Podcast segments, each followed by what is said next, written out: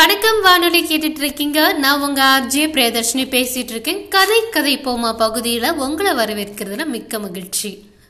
இன்னைக்கு கதை கதை போமா பகுதியில என்ன கதை பார்க்க போறோம்னா ஒரு ரொம்ப குட்டி குட்டியான கதை தான் பார்க்க போறோம். அதுல எண்டிங்ல வந்து ஒரு கருத்து இருக்க போகுது. ஸோ ரொம்ப குட்டி கதை தான் பார்க்க போறோம். செல்வந்தர் ஒருத்தர் இருந்திருக்காரு. செல்வந்தருக்கு ஒரு நண்பர் இருந்திருக்காரு. அவர் பேனா வைக்கிற இடத்த அடிக்கடி மறந்து போயிடுவாரு காலையில் பேனா ஒரு பாக்கெட்டில் இருந்து ஏதாவது ஒரு இடத்துல எழுதிட்டு இருந்தான்னா ஏதாவது ஒரு இடத்துல வச்சிருவாரு. வச்சதுக்கப்புறம் யோசிச்சு பார்த்தா நம்ம எந்த இடத்துல வச்சோம் அப்படிங்கிறது அவர் மறந்துடுவார் மறதி ஜாஸ்தி அவருக்கு. இதனாலே அவர் என்ன பண்ணார்னா ரொம்ப கம்மியான பேனாக்கள்லாம் நிறைய வாங்கி வாங்கி அவர் வீட்டில் வந்து அடுக்கி வச்சுப்பாரு. ஏன்னா அவர் தான் டெய்லி ஒன்று தொலைச்சிருவாரே. அப்போ டெய்லி ஒன்று தொலைச்சா இன்னொன்று எடுக்கணும். அதுக்காக நிறைய காசு போட்டு வாங்க முடியாதுல்ல. ஸோ அதனால் ரொம்ப கம்மியான விலையில் பேனாவை நிறைய வாங்கி அவரோட வீட்டில் வச்சுப்பாரு. இந்த கவனக்குறைவு நம்மளுக்கு ஏன் வருது ஏன் வருதுன்னு சொல்லிட்டு அவருக்கு அவரே நினைச்சு வருத்திட்டு இருந்தாரு அப்போதான் செல்வந்தர்கிட்ட போயிருக்காரு தன்னோட ஒரு நண்பர்.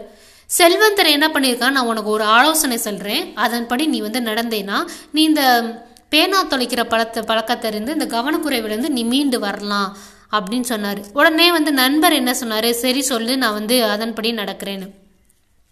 அப்போ என்ன சொன்னான்னா நீ சரி நான் அதன்படி நடக்கிறேன். நீ ஒரு மிக அவர் செல்வந்தர் என்ன சொல்லியிருக்காருன்னா நீ வந்து விலை உயர்ந்த பேனா ஒன்றை வாங்கிக்கோ அப்படின்னு சொல்கிறாரு எதுக்கு வாங்க சொல்கிறேன்னு கேட்கும்போது நீ வாங்கு அதுக்கப்புறம் நடக்கிற நிகழ்ச்சியை மட்டும் பாரு அப்படின்னு.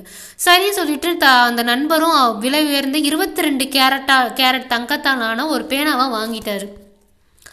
வாங்கி எழுதிட்டு இருக்காரு. அதுக்கப்புறம் ஆறு மாதத்துக்கு அப்புறம் செல்வந்தரை வந்து மீட் பண்ண வராரு அவரோட நண்பர். செல்வந்தர் உடனே கேட்குறாரு அந்த தங்க பேனாவை நீ எப்படி கவனமாக வச்சிருக்கியா? இல்லை பழைய பழைய மாதிரி தூக்கி எங்கேயாவது போட்டுறியா? இல்லை கவனக்குருவி இன்னும் இருந்துகிட்டே இருக்கா? இல்லை ஏதாவது உன்னோட வாழ்க்கையில் ஏதாவது மாற்றம் இருக்கா? உன்னோட செயலில் மாற்றம் இருக்கான்னு சொல்லிட்டு தன்னோட நண்பரை செல்வந்தர் வந்து விசாரிச்சிருக்காரு. அப்போது செல்வந்தர் என்ன சொல்கிறான்னா தங்க பேனாவை தான் வந்து மிகவும் கவனமாக வச்சுக்கிறதாகவும் முன்பு இருந்ததை விட தன்னோட செயல்பாடுகளில் எல்லாமே முன்னேற்றம் இருப்பதாகவும் சொல்லியிருக்காரு. இதுதான் நம்ம வாழ்க்கையில் நடந்துகிட்டு இருக்கு நம்ம மதிப்பாக உணரக்கூடிய ஒவ்வொன்றையுமே நம்ம கவனமாக பார்த்துக்கிறோம். ஒரு விஷயத்த நம்ம தொலைக்கிறோம் அப்படின்னா கைதவறி தொ கைதவறி விழுகிறது வேற தொலைக்கிறது வேற. தொலைக்கிறோம் அப்படின்னா அதனுடைய அதனுடைய அந்த பொருள் மேலே நம்ம எவ்வளோ மதிப்பு வச்சுருக்கோம் நம்ம எவ்வளோ கவனம் செலுத்துகிறோம் அப்படிங்கிற பொறுத்து தான் ஒரு பொருள் தொலைகிறதும் தொலையாததும்.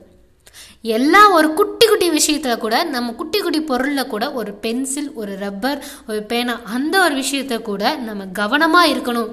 நம்ம வாழ்க்கையில் மிகப்பெரிய விஷயத்துல நம்ம தவற விட்டுறக்கூடாதுன்னு சொல்லிட்டு தான் ஒரு குட்டி பேனா மூலயமா இந்த கதையை சொல்லியிருக்காங்க.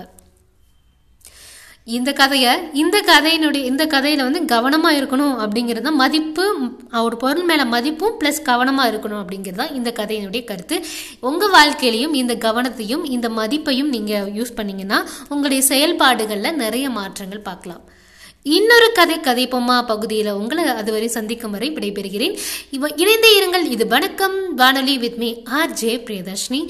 காற்றின் அலைவரிசையில் உங்கள் செவிமடல்களின் செய்திகளையும் உணர்வுகளையும் சேர்க்கும் தூதுவளாய் நான். நன்றி.